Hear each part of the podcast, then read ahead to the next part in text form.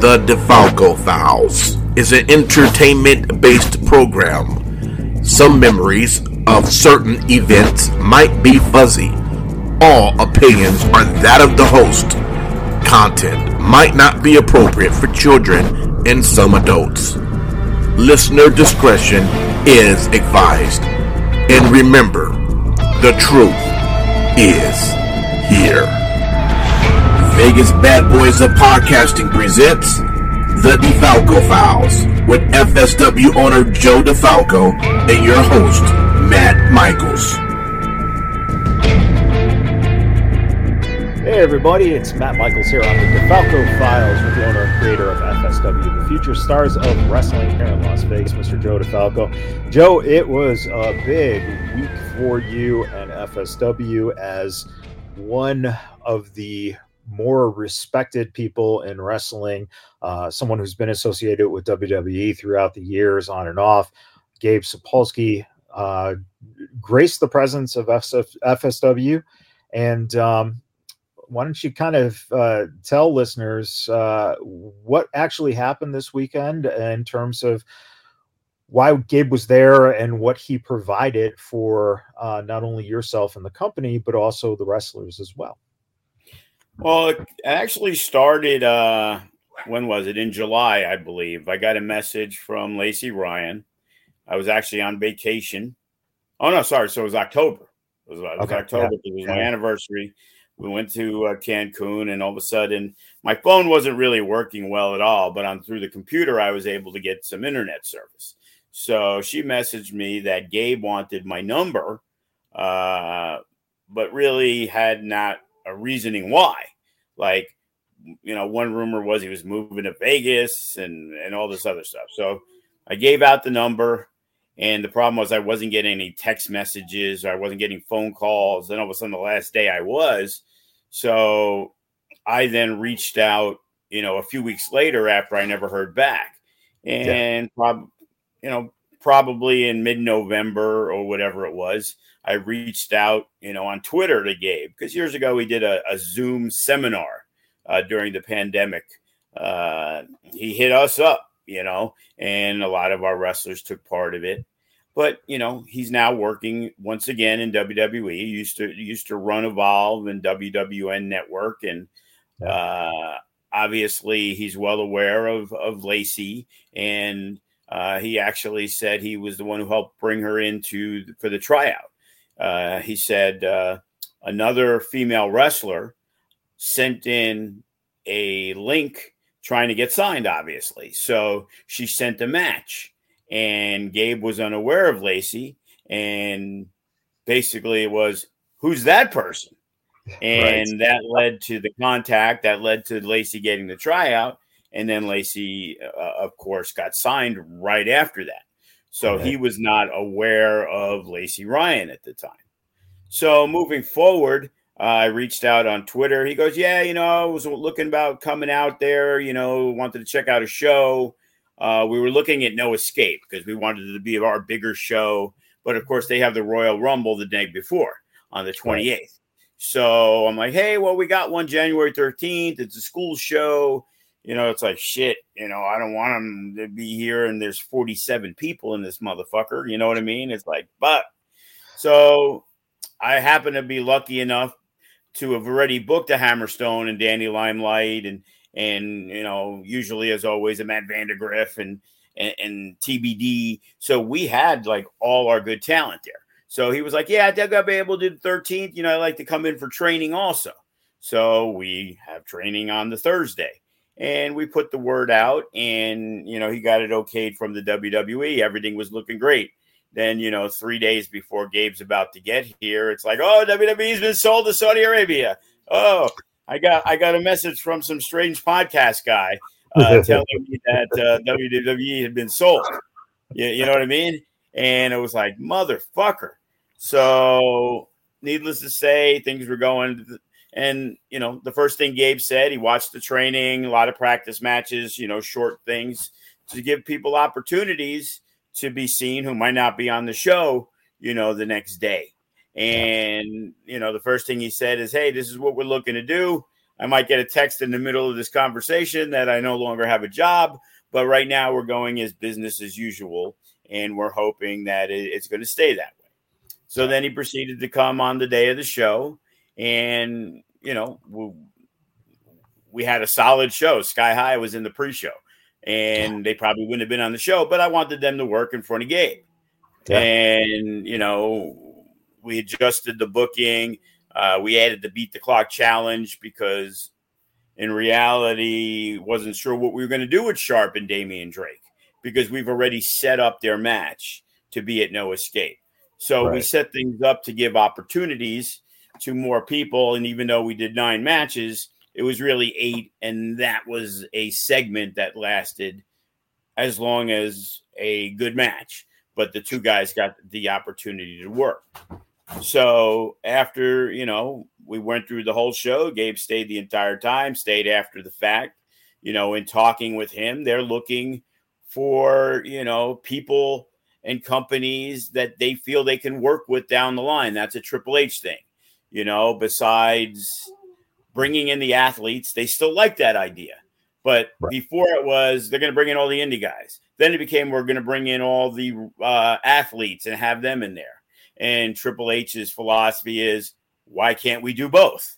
You know, why can't we get some young untapped talent mixed yeah. in who because nothing will be he's like there's nobody in this building as he tells our crew that's going to out athlete any of the athletes that are coming in.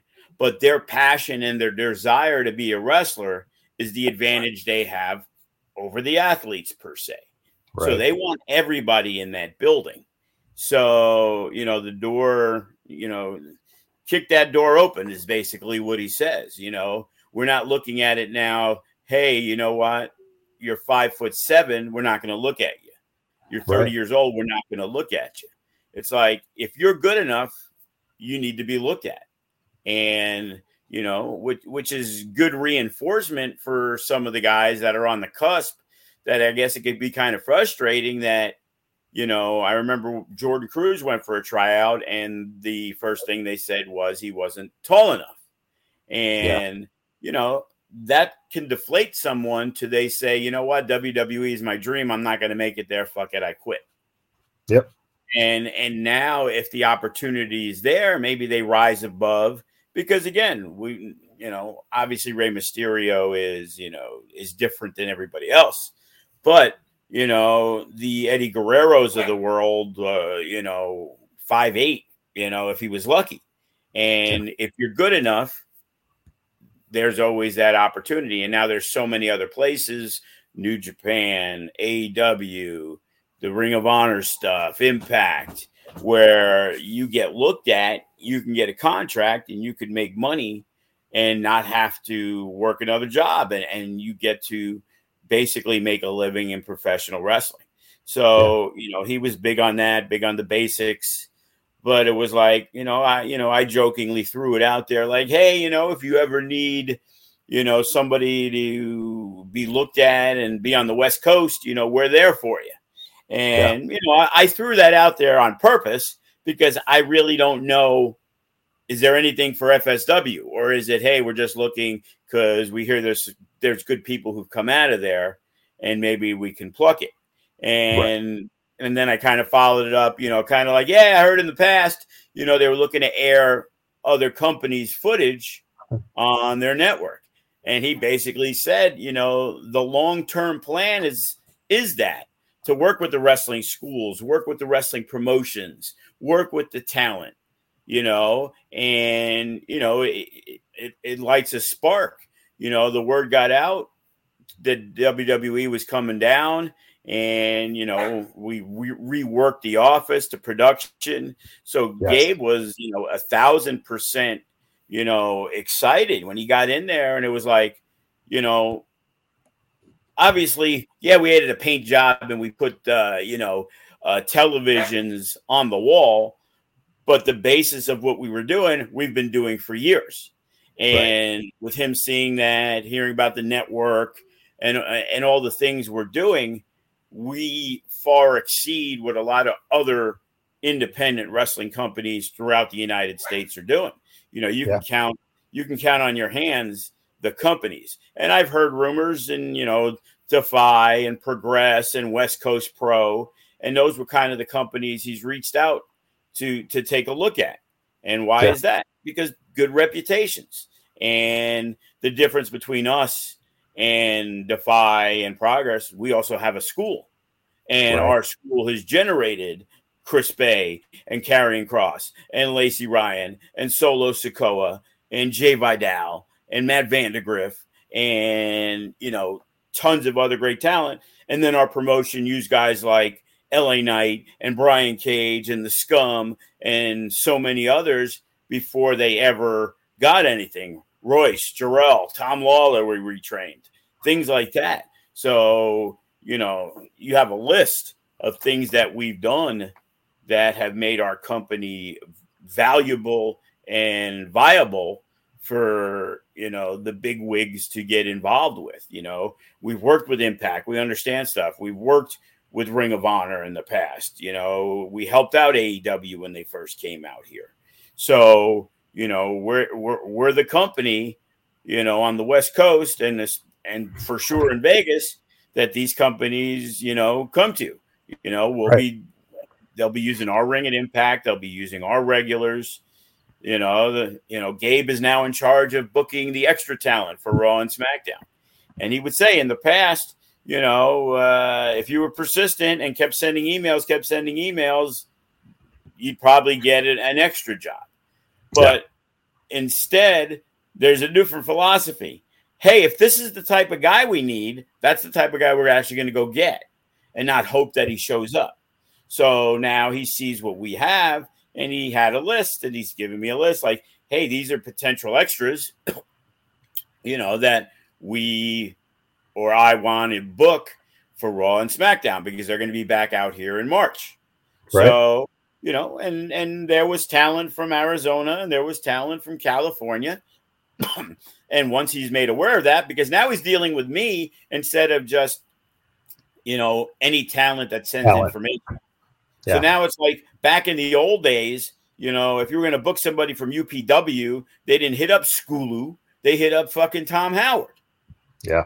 Because they wanted guys with good attitudes, they wanted people that did good business and looked apart. So sure. if you did if you looked fantastic and you were a piece of shit, you weren't getting booked before. Yep. And now them relying on that kind of puts the ball back in our court. Like right. you want to do whatever the fuck you want, that's great, but you're not going to get utilized and you're not going to get recommended.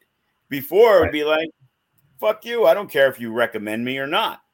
Not that right. people say that at all, but it, but deep down they didn't they didn't care because they were already in contact with people and you know the smart ones know. They know Joe helps them. They know Joe will contact Konnan and Joe will contact Impact. And when D'Lo was there, and when Daivari's an agent, and you know who's trained at FSW, and he knows guys like Hero Lou who would come to his class and yeah. saw the potential in him, and, and a Matt Vandagriff who'd always be around, and Damian Drake, and all those guys that were always training. So it means something, you know, yeah. when that stuff happens. And, you know, hopefully, you know, fingers crossed that even if they do sell, it becomes like a UFC thing where Dana White's still in charge. It didn't matter that they sold it. UFC right. to the inner workings and the fans is exactly the same as it was before, before yeah. the purchase. And, you know, that's all you could hope for with WWE that and again, will things change? Of course they will, but hopefully the changes are more inner changes that the fans, the wrestlers don't really see. Because if it becomes that obvious, then of course, you know, things will be out of control. You know, it's right. kind of like uh, me selling FSW to, you know, Bob down the street. Bob's going to bring in his friends. A different if it's it's a different right. animal than a six to eight billion dollar company. Yeah, and Disney is a great example. Uh, the acquisition of Lucasfilms, when they did that, uh, Kathleen Kennedy and everyone, they still run it. Everything is is run. It's just that Disney has the ultimate yay or nay over you know distribution, money spent, stuff like that. So, in theory, if they are sold to a company like a Disney, like an NBC, a Universal, um, Paramount, whatever, they will still be able to have Hunter and you know Nikon, Khan, whoever's in in that uh, that core of running the actual business, will stay in place. So, um, or Vince McMahon at this point, from what we're seeing. Uh, each each thing that he's progressively said he wasn't going to do each day, he's changed his yeah. uh, thought process on. Which again, um, it's his company. He, he has the right to do it, but there's now, you know, the the calm and the status quo that everybody saw. Now again, everybody's on eggshells. Yep. Yeah. Um, and that, that brings me to an interesting thought. You know, Gabe got to see everything in terms of the talent themselves, but he also got to see the inner workings of what uh, production does, what you do, you know, the the other side, the business or the office side, I should say.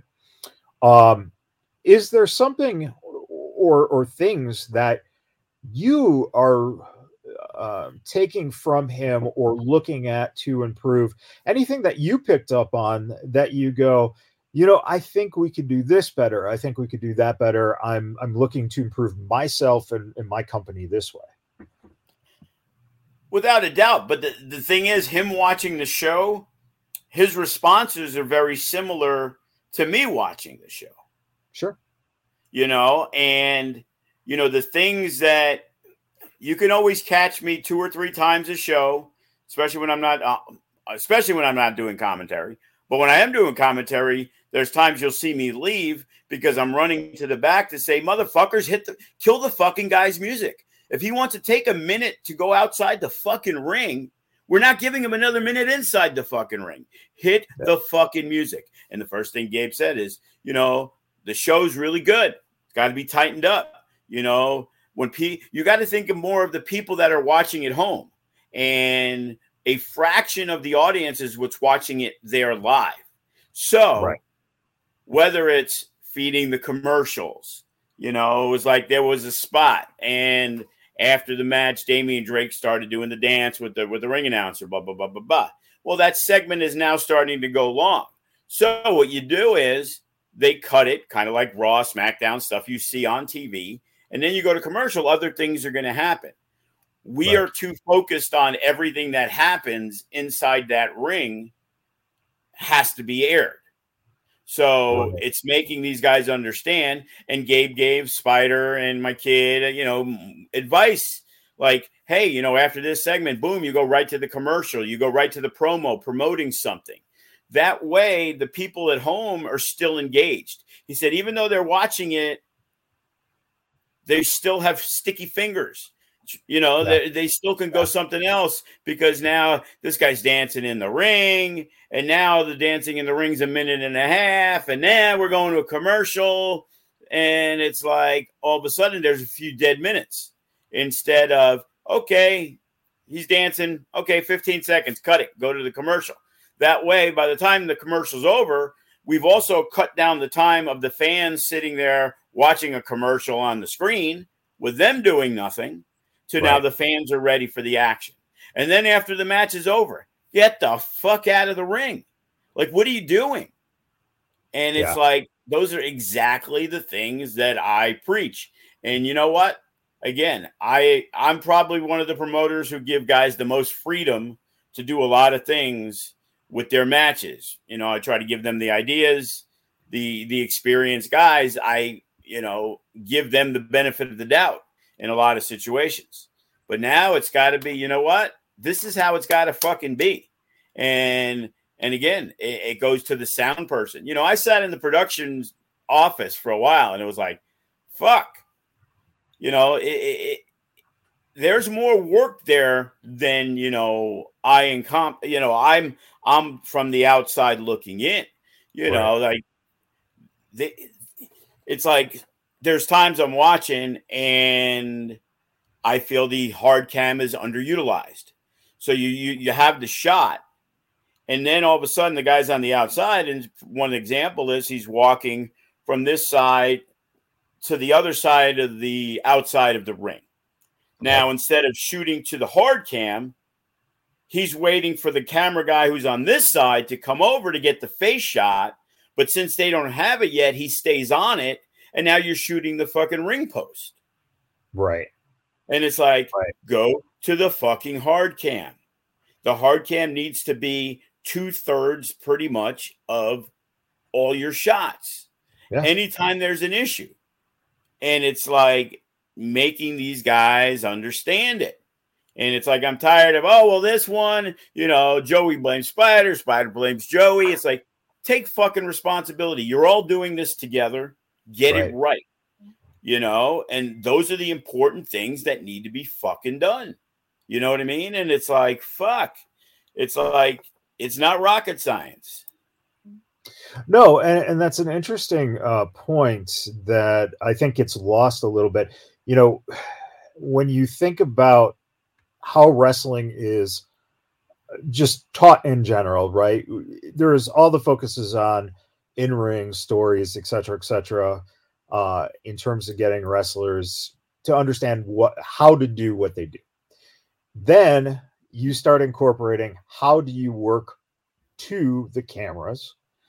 And now what you guys are doing are adding that aspect of how do we as a company instead of just doing the independent wrestling thing, do a TV show essentially.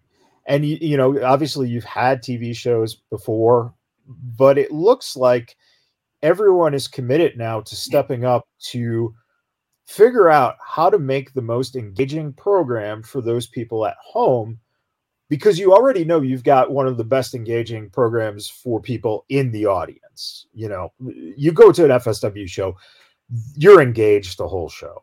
Um, yeah, Gabe, like- Gabe, Gabe loved the the atmosphere, uh, yeah. the energy of the building, and you know, yeah. and, and that goes for all you know the years that we've been there, and you know, the Fred and Jamie and Heather and George and and and even the newer the newer crew like the Ruben guy and and Pat who races the cars. Like there's guys you can always count on of being there.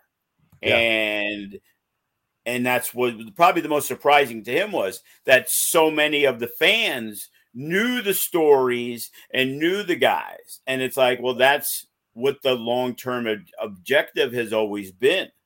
Right. But you can also come in, you know, out of the blue like Gabe but still be able to understand stuff.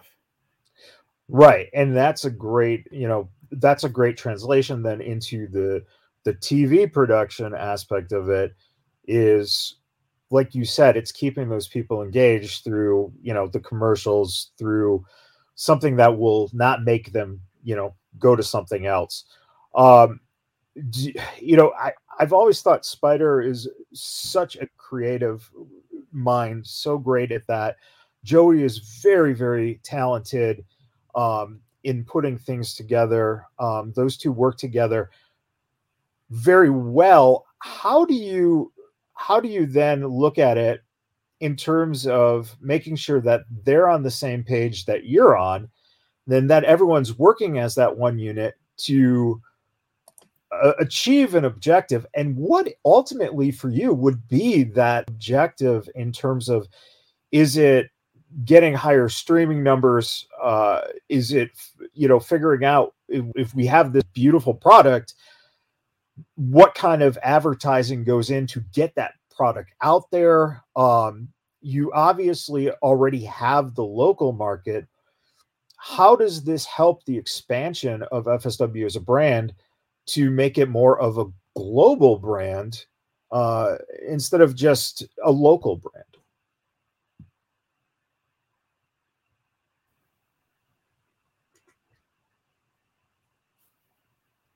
I heard global brand and then it froze.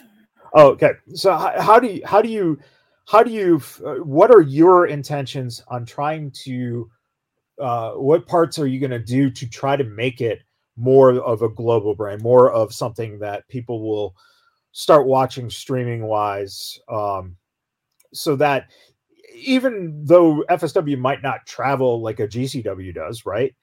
You could still have people who want to tune in every time you, you know, put out a show uh, in in a mass number because the product is so easy to watch and looks very good.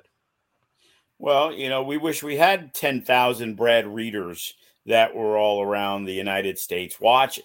The thing yeah. is, when we that that's the reason for the Mecca. That's the reason for the big shows. That's the reason for being on FITE.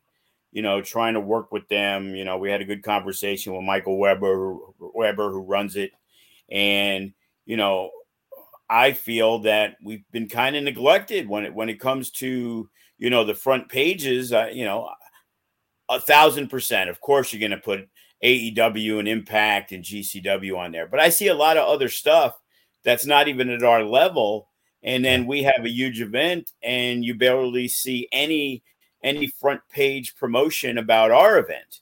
And our event is is is pretty loaded. The problem nowadays is a lot of events are loaded. And the thing is trying to differentiate yourself you know if you go and you check out a pay-per-view this weekend there's a good chance Davey Richards is going to be on it. There's a good chance Jacob Fatu is going to be on it. You know, there's a good chance Brian Cage or Hammerstone or Bey. And it's like, so why are we watching yours? Why are we watching yours? You know, I'd spend $200 to watch eight Davey Richards matches in the next two weeks. You, you know right. what I mean? So, so the, the idea is, is trying to get the fresh matchups. It's trying to get that homegrown talent when you have guys like a Matt Vandagriff work Mike Bailey and and when Chris Bey is coming up and he's wrestling John Morrison and Brian Cage in a three way match, and you're trying to incorporate the new with the old, but also production is a major a major factor. Like once again, we were you know we try to upgrade the audio because we've had issues with the audio. Well, sure. I've given you know the FSW network to Gabe to check out on anytime he can.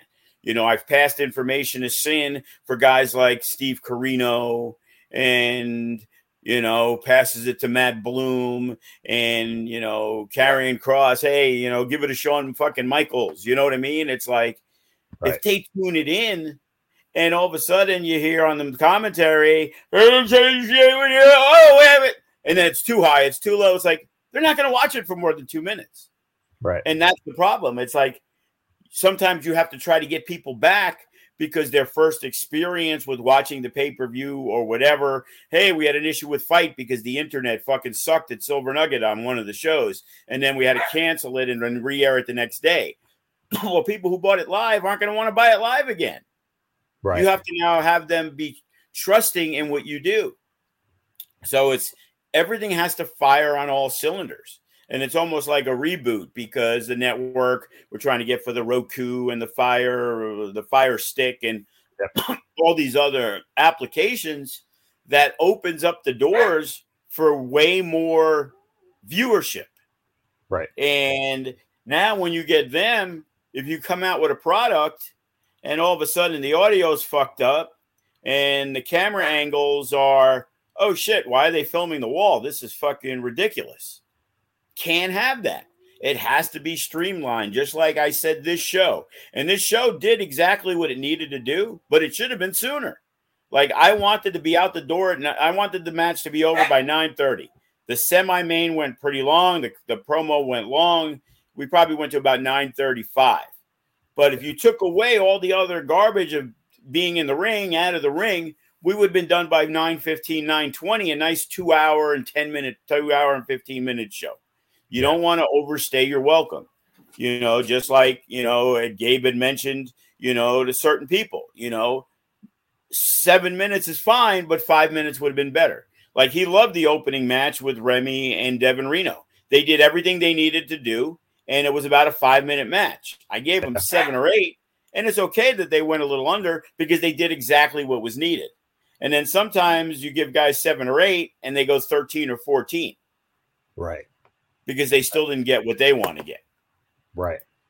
So that that brings up a great question, and this is something that um, you know, uh, being an improv actor, this is one of the things that you have to learn, uh, which is self editing.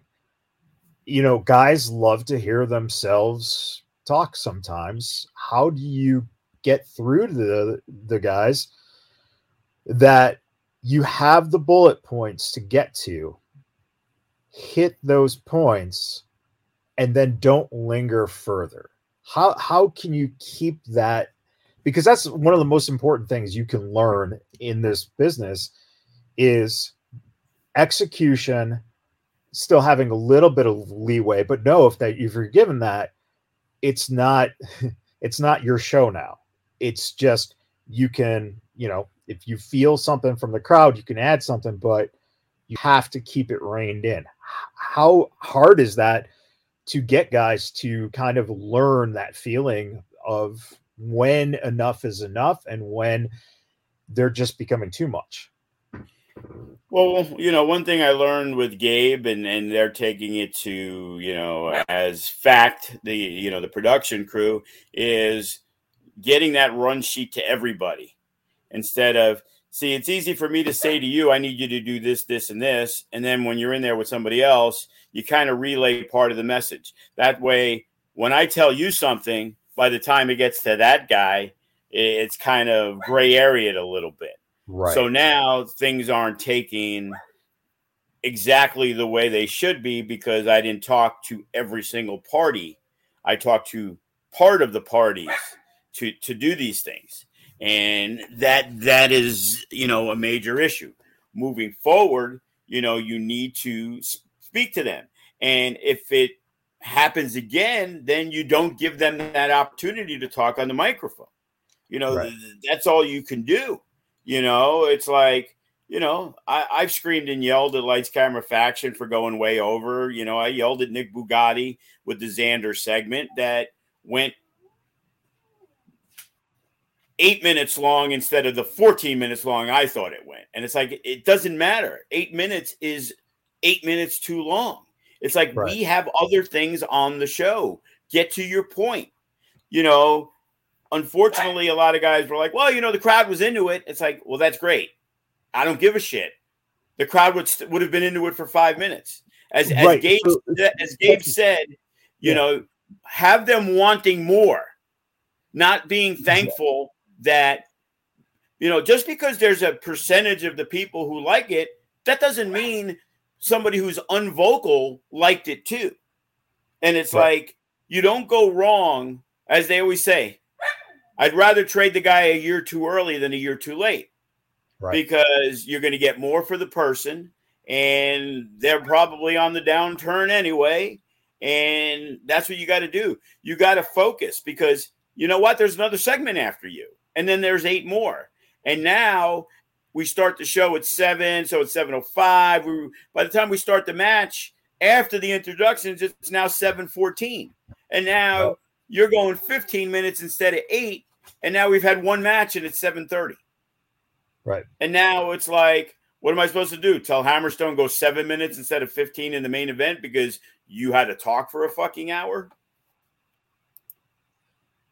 Uh, yeah, that makes a lot of a lot of sense uh, especially that that concept of you know if you can hit that sweet spot and have them then get out because you know that what starts to happen is that engagement starts to dwindle a little bit.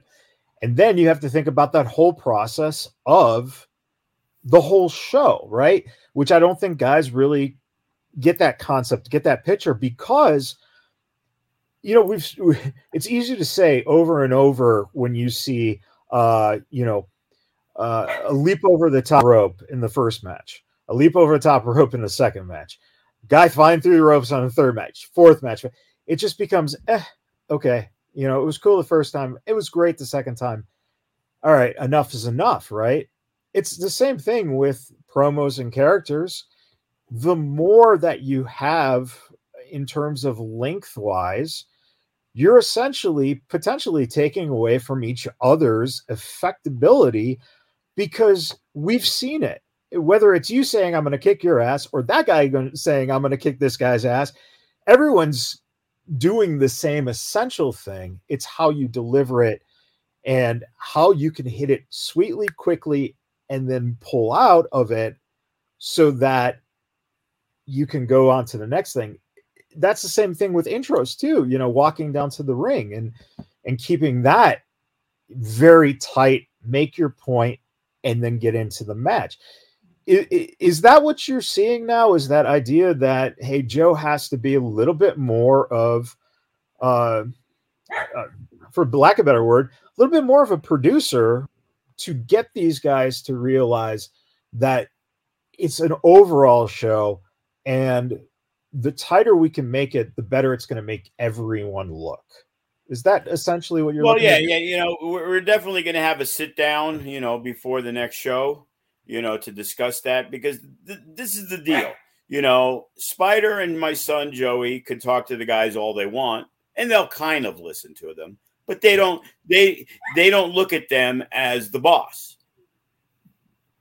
It's a lot easier for me to get it across because fortunately there's a lot of people that are intimidated by me sure you know so at least you get them who are like oh fuck joe's pissed whatever you know that they may feel that it's more necessary but the key is understanding and getting everybody on board to do stuff you know, we got so much talent. If you want to do your own thing, see you later. There's a bunch of shows in town.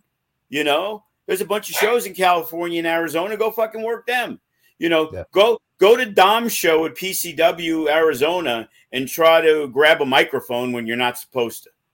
Yeah. I guarantee you will not be booked again.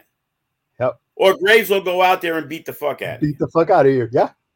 You know, and, and, that's the thing. It's like, you know, when we're talking about with the promos, perfect example, okay? On our roster and throughout the West Coast, right now, Danny Limelight's considered probably one of the best talkers, you know, getting across the points and everything in the game. Well, Danny basically had two segments. He was coming out to talk about getting the night off and uh, that was utilized for him to go back and forth with Jacob Austin Young to set up their match. Well, he did most of his talking there. But after the winner of the Matt Vandagriff match, which was, of course was Matt, I wanted Danny Limelight to come out and basically, you know, have the face to face, whatever. And initially, it was like there was going to be a, a conversation, but I'm like, all right, Limelight is already talked for three minutes or I had a five minute talking segment here. I'm not going to now end the show with Danny Limelight talking again. It, right. it, just becomes a little too much. As good as a talker he is, it was like, so it was like, hey, why don't we have Danny Limelight do commentary so he can get across everything in there? And and again, the ending got a little wonky in terms of what I wanted, what they thought, blah, blah, blah, because initially they thought it was going to be a talking thing. And when I kind of got it, I'm gonna I'm gonna put it to a misunderstanding to where Danny kind of looked at him, went to the ramp instead of getting in the ring and getting face to face with him and jabbering, you know, I'll see you on the 29th, punk, you know, that belt right there, you know, you point to the belt. So it isn't on a microphone but the fans can understand what you're saying. What and now saying. there's a confrontation to end the show. Yeah. And if that doesn't happen, which it didn't, it's now my job to make sure the next time it does happen because I'm the one who puts these segments together and then I tell everybody what we're looking to do. And now, in terms of input, fine, but do not do the input without talking to me. And that's right. also been an issue. And again, just the, just because of the fact that I respect a Remy or a Cody or the guys who've been around for a long time and they want to tweak things, that's great. And in a lot of cases, I'm okay with it, but I need to know what's going on because I might go off on the wrong person who had nothing to do with it because he was just following orders. You know what I'm saying? And it's like, regardless of how minute the change is, uh, I need to know. If I wanted this guy pinned and that guy ended up getting pinned, which I was trying to protect for a certain reason, I would have needed to know that in advance, and you would have had to give me a good reason for why I needed to change what was going to be seen in the final uh, the final moment of the match. You know, right. there's there's rhymes and reasons for why in a tag team match this guy would get pinned instead of that guy, or in a six man right. tag, or in a scramble. You know, why is this guy being pinned? And again, in some cases it makes sense, and in some cases it doesn't. But either way, I still need to know about it. It goes through me. Right. Um, you know, with uh, with that factor, uh, the other uh, thing that I am curious about is, um, you know, Rocky T put in a lot of time and effort into helping uh, prepare everything this week so that. Uh, yeah, he was know, there so much. I thought he lost his house or something. thought he moved in. it's bad when the wife is coming around the show because now she hasn't seen him enough where uh just want to make sure he's still he's still around yeah. um so you know rocky is is probably one of the most underappreciated uh guys in terms of everything in terms of the physical stuff that needs to be done to get done you know he's he's overseeing and constantly trying to get it through to the younger guys on how important it is for them to be actively part of this collective. Um not just a guy in a ring who you know i can wrestle this is you know i'm that good. How for him is this going to be in terms of uh you know being more of that authoritative figure in putting down the, the hammer and saying, hey, if if XYZ isn't done, get the fuck out of here. We're trying to accomplish this. How how is he going to be taking on more of an active role to make sure that you know you guys as business partners are achieving what you guys see FSW as achieving in the future? Well, you know that's hard for me to say. Uh, I everything that happened this weekend, we, we haven't had time to have conversations about stuff. You know, when we're both at the school, it's like, hey, can you run and go get something over here? You know, hey, we needed the paint. Joey got the wrong color paint. And it's like, so there, there was constant motion and constant movement. I'm running around trying to put together a show. I'm running around because Gabe's going to be here. You know, right. I have to make sure everything's in place.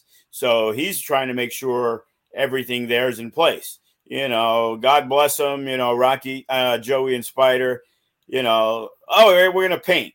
They don't fucking know how to paint. They don't understand that you actually have to tape things straight and you have to measure things. Like, hey, here's the tape. Okay, do the uh, orange line in the middle, and the thing's all like this and stuff. And it, it, it's it's a great concept and a great idea, but Rocky is meticulous in that. Like, yeah, you may clean the bathroom, and two other guys may clean the bathroom, but Rocky will then go in and clean the bathroom. Like right. he is someone who goes berserk, and every you know, rightfully so. It's like we can't tell you the same things a thousand times. You're not nine years old anymore. You're a grown up. This is what's expected of you if you can't fucking grab your own water bottle after class and throw it out on Wednesday night when Gabe is going to be there Thursday, what the fuck is wrong with you? Yep. If Gabe is going to be there on Thursday, I can't go knock on your door and tell you to come down to training that day, especially somebody who's on the roster. And there was yeah. numerous people that have wrestled on shows that we didn't see at all Thursday or Friday. So if your goal in life was to be a professional wrestler and you have a representative from WWE scouting, training, and the show, because we had guys tell me, "Hey, we're not available the 13th. We got a booking in California." And it's like, "Oh, well, that's cool because you know I I gave you that date a month and a half ago, and now you're telling me a week and a half before the show." Now, maybe you should ask if you were going to be booked on the show anytime between then, but that's right. fine. Now, you are going to a show on Friday. So how about you come to clear training on Thursday? And one one of the guys did, and then you know he got to you know work in front of of Gabe, which yeah. he's going to critique you and tell you he's a guy who knows what WWE is looking for. So now I didn't need to hear the excuse of I have no fucking money to pay thirty dollars for a Davey Richards seminar. You got the WWE guy here scouting, offering free advice in a free atmosphere and yeah. you're nowhere to be seen. If you're going to take off a day of work because you had to work that day, that would probably be the day to do it. But again, look in the mirror. Don't blame me. Don't blame anybody else. You chose not to be around. So, not much I can do about it. You know, I don't know. I remembered having a, uh, you know, a, a Brian Kendrick seminar and Brian Kendrick said, you know, I didn't give a fuck. I wanted to be a professional wrestler. I was that first guy there and I was the last guy to leave. If it affected work, oh fucking well, I'll get another job because I want to be a wrestler. Yeah. The same story I've told a million times about Chris Bey. Chris Bey barely kept the job, came to Vegas three months up front. The rest of it was a struggle. And yeah. he'd get a job and it'd be like, what do you mean I can't have off on a Friday night for a wrestling show? Okay. He didn't have the conversation. It was like, okay, I quit. See ya. And then he'd go get a, you know, he would rather have the lights off in his house apartment than not being able to train or wrestle on a show because he was going to be a professional wrestler, do or die, yeah. all on the line. Not hey, well, you know, my new uh, work schedule, I can't make it to training at all. And it's like, well, you should try to get a new job or get a new different work schedule because you're never going to be on any shows. So. Wh- what is your long term goal? Uh, you know, I see Vegas supposedly is hiring everywhere. So that cashier job at Smith's, maybe there's a overnight job at Walmart stocking groceries. Right. Because the pay is going to be similar and you're going to have the schedule that you want. But people end up being content because, well, I have a job. Like, of course, I was a DJ in a strip club. If I wasn't happy with things, I wouldn't just quit my job and have nothing.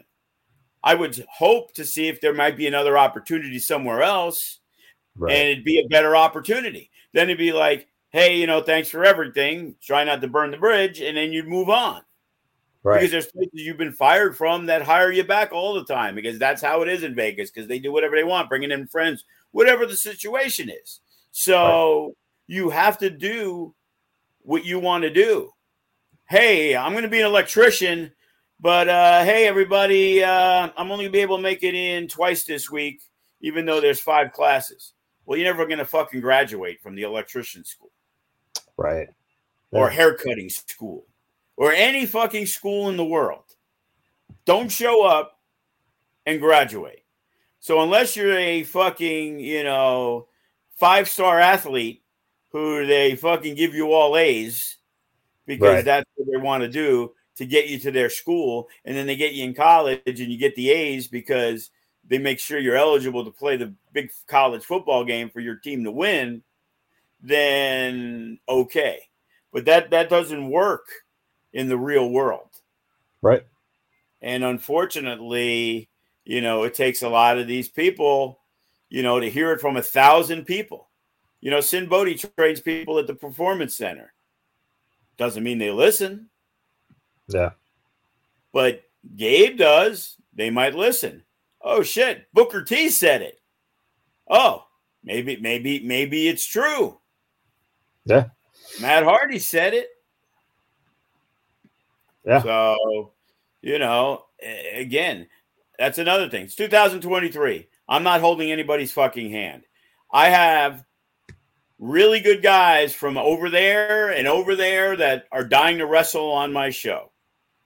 And I would always go out of my way, regardless of personal feelings. If I thought the person was good enough, I would try to get a young guy who has had barely any matches on a show instead of making sure Tito Escondido's on my fucking show. Right. And that's not going to happen anymore. You know, we can't get to the next level when we're leaving guys on the sidelines. You know, Tito Escondido is part of FSW, Eli Everfly, Brandon Gatson, uh, Juicy, all these guys are part of FSW. So to not utilize them is is a crime. You know, we want to be the best company we can be. You know, as good as some of the younger guys are, they still have a long way to go. You know, future shocks, smaller shows. But the big time shows have to be the big time people if we want to get to that next level. You know, it, it's kind of easy to be pigeonholed when you're in Vegas because a lot of these younger guys, they're local. Our fans love them. They get behind them, whether it's a Brett the Threat that they love to hate or Nick Xander that they love to love. The fact that they came out of the FSW school and they live here in Las Vegas, they're automatically going to get more love than somebody else who comes from California because that's right. their guy. So some of those guys, obviously Nick's in a steel cage match. Obviously, he's he's done a great job.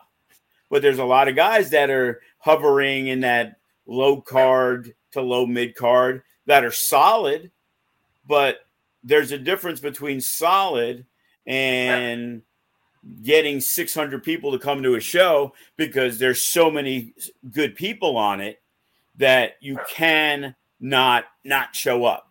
And that's yeah. where the Mecca was born to have the best show that you could possibly have because it was on a Ring of Honor weekend, an AEW weekend. It's simple to miss FSW when you got AEW in town, or in the past you had Ring of Honor in town, or you have WWE SummerSlam in town. But yeah. if it's like, oh fuck, this guy's on it, that guy's on it, that guy's on it, oh, I got to come to this show. Even if it is at 12 noon on a Sunday, the day of SummerSlam, when we pack the FSW arena for probably one of the three biggest shows we've ever done there. Yeah. Yeah. So, you know, as an owner of a company, you, you know, I've seen in the past working with companies, you know, that were local years ago that, you know, one of the trainers, hey, if you pay the dues, he's trying to get you on the show because he's trying to keep you to keep getting to pay the dues. But what about the fans that are buying a ticket? Right. Fans aren't going to buy tickets to see four shitty matches and two really good ones. Yeah. Guy has to be ready. Because the other problem is once some people get on shows, they become stagnant and they don't improve. They're just happy to get, hey, I'm on the show. What do I need to do anything else for? Yeah. And and in that sense too, I think that a lot of times performers don't realize how much their actions, their passion, their you know, uh, their disinterest, their you know, um, their desire to be successful or their desire to just be uh, you know loved locally and and and uh, embraced by the local fans whatever their personal things are everything that they choose in their path is directly affecting what you're trying to do overall with your company's path. And that makes a lot of sense in terms of you know, needing to hit those marks where, hey, if we got the opportunity to use X, Y, and Z, we're going to use these guys because they've shown they're professional, they're shown they're reliable. Um, and, you know, you might be affecting us in a different way where you're, you know, you're not excelling to what we want to excel. You're not seeing the same thing we're seeing. And that's a very interesting uh, thought that, you know, sometimes they don't think of a wrestling company as a football team, right? you, you have to have all the players playing on the same playbook and trying to achieve the same goal. If you don't, then you know you're you're always going to be a, a you know 16 team or whatever and constantly getting you know nowhere because you keep going in the same circles. So it's very interesting uh you know to, to see how choices of of performers will affect your overall as well and how you're you know how you're going to try to take the company to the net, that next level. And if people are not buckling in and listening and you know trying to accomplish that too people are going to get left in the dust. So that's a very important thing to to keep in mind um, and speaking of no escape of course is on sunday the 29th 5 p.m silver nugget uh, FITE TV, I believe it's going to be available on. Is that correct? Uh, that is correct. We're we're actually talking with FITE TV because they have a, a uh, new version which is called FITE Plus, where people pay, I believe, five bucks a month or fifty dollars a year, and you get access. And and a company like GCW just signed a deal with them, uh, which is similar to the old IWTV thing. For the companies, it's they get paid based on you know viewership and yeah. GCW. I was talking to Brett because they're going to be out in LA in February. We're working on hopefully doing something uh, the weekend of the 17th. And hopefully by next week, we'll have an announcement. But trying to see the value of hey, if you subscribe to FITE Plus and you get the, uh, the FSW pay per view on there, is it more valuable to us uh, as a company because obviously there's going to be more eyes on the product but right. monetarily how does it how does it work that you know if we have a thousand people watching it live compared to a much smaller number purchasing it live. Right. And you know that's a conversation i'm going to be having this week and you know utilizing it. Because right now the way it works is once we have a pay-per-view 30 days later it goes up on FITE Plus. Okay. So fsw is part of the FITE Plus but we've never offered anything because once you do something on FITE it's either exclusive or not. So if we're going to run pay-per-views on there that's going to be part of hey they got warrior wrestling or they got gcw or they got this they got that you know? So you know we're looking at all models and and and pay entities and trying to figure out you know what ways whether it's no escape having the sponsors that we are fortunate to have you know the rising the rising prices of venues these days you know you need some of that sponsorship money to hopefully help offset the increases you know as, as we look to maybe return to the Silverton or if if Sam's Town actually decides to do other stuff, you know. So, you know, we're looking for 2023. You know, we've gotten our eyes opened a lot by by talking with Gabe and seeing what's out there because he knows who we are. A lot of people know who we are. And we haven't really taken FSW to another level. You know, it was years ago when we were doing FSW Arizona and did shows there that did well. And the IWF, where I was the, you know, the main booker for that, bringing right. in the biggest names in wrestling that every single guy on the card is now working for NXT, AEW, or WWE, or Ring of Honor, or Impact. So, you know, the talent is always going to be there. I'm always going to be able to figure out the best talent. You get the guys, you know, you weed out of the locker room guys that are just there strictly for the payday. You know, John Morrison is a guy who's there for the payday, but John Morrison will do his part and help you out any way possible. While there's right. a lot of other guys that you you can barely get him to, you know, that's great that you got 234,000 followers. You can't even fucking retweet that you're on the fucking show. Right.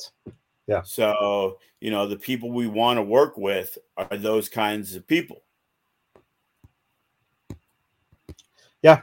That, that makes a lot of sense. Um, you know, next week uh, we'll be going into No Escape, so we'll talk uh, more about the card next week. But I think it was kind of important to uh, kind of have this conversation and get it out there for you know people to hear about what the experience is like and what the vision is like for the future. And um, it's an amazing time to to you know be around this energy that was created you know by having him there by having the fans you know really just committed and into uh, everything that was happening on the uh, you know on uh, new year's resolution uh, and to see the guys uh, you know excited about trying to move forward and, and continue to uh, to improve themselves and to improve the company as well. It's just it's amazing to see. So,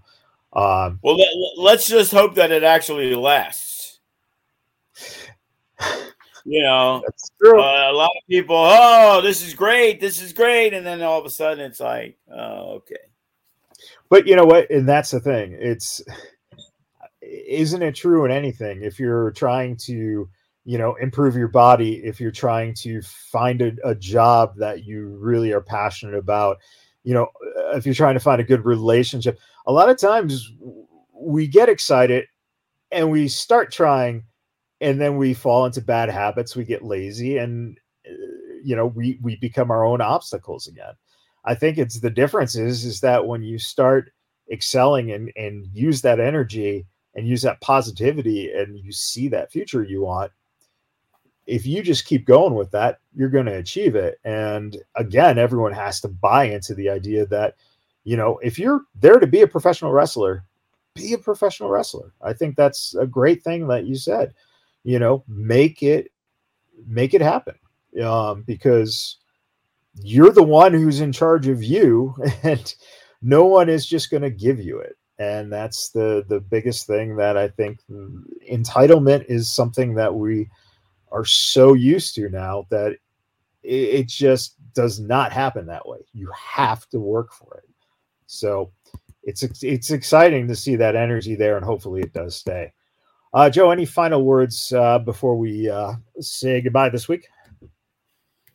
You know, you know, not too much. It, it, it was great having uh, Gabe there this weekend, and it opened up a lot of eyes to people. And for those that didn't understand, you know, when we talk about the value we have to young wrestlers signing up and, and training, you know, that's the perfect example. You know, there's a lot of good talent that doesn't get seen because, you know, they're not even the big fish in a little pond. They're, they're you know, they're in a puddle. You know, they're a big fish in a puddle. And you, you need to have somebody to help you get there. You know, you can't just magically be on their radar. How do you get on their radar? Well, you you work with world you, you work with trainers, you know, our our main trainers, uh, one has wrestled for Ring of Honor Impact for the last 20 years. Uh, Disco Inferno, an, an early trainer, was you know a guy who was in WCW and been in the business for 25 years. Mike Modest, our head trainer, uh, you know, WCW, Noah, uh, also considered one of the best trainers uh, moving forward. You know, Sinn Bodhi, he trains at the Performance Center for a reason. Uh, Chris Bey, our homegrown talent, when he's around, you know, and then guys who've been with us forever, like Cody Sharp and and Remy Marcel, you know, yeah. they they may not have traveled the world. Well, Remy did, you know, he was training uh, people in China while uh, AEW was making deals with that company, and he was the one training the students. So, you know, it, it's a who's who, and the guys that we have trained. And D'Lo Brown, basically, we had the head of Impact, we have uh, Kenny King, Ring of Honor, and Impact. We have TJP come in and he helps when other people aren't around. You got Sinn Bodhi, who's got the ear. Uh, Shawn Daivari, when he was in Vegas and was fired from WWE, he was training with us again. and then he went back. So that's another eyes and ears. And we had Allison Danger, our trainer, that people could have took advantage of, who unfortunately got canned uh, when uh, Triple H had his issues with his people, and Vince was unloading their talent. But she's Steve Corino's sister. Yeah. So you think that guys couldn't get looked at? You know, a little help with Lacey when she was there, and we have all the different avenues and yeah. and offer and bring in some of the best talent in the world for people to work and you know guys got got matches early on. Cross got to work a chris masters and hammerstone got to work a chris masters and and the the who's who and working matt hardy's of the world and and the biggest names in the business that all went on to get signed and guys that we used that got signed like a Ryan Taylor and a Timothy Thatcher and a Cage and bringing in Lance Hoyt. And, eh, eh, you know not normally. See if you look at that company there's usually not chances for a guy in that company for a Nick Zander and Brett the Threat to break out because they're using all these guys but we mix them in so we can utilize our talent because right. we have the wrestling school where the others don't. Same thing for the shows in town. It's great. They just get to pick who they like. Hey, I'm going to use him. Oh, I want to use him. Ah, I'll use that guy and that guy and that guy. Well, he's young. I'll wait to see how he develops. Well, we're the ones who are trying to get these guys to develop. So the only way to do that is putting them on a show. Yeah. So they have to sink or swim on our show. If they swim, guess what? they're booked on that other show down the street two fucking weeks later. Because if yeah. you look at the shows that are in town, look at our young guys and look at the time frame of when they wrestled for us and when they debuted for them. Yeah. So, yeah. you know, we offer everything we could do. Yeah, uh, that's a great point. And, uh, uh, you know, again, uh, we're going to see some of those guys who are at that you know next level coming up here on No Escape. So again, we'll talk about No Escape next week, and uh, you know get uh, the feelings about how that's going to be going uh, on the 29th.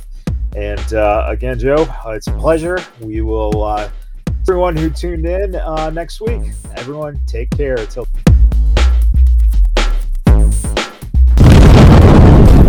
Vegas Badboyz of podcasting.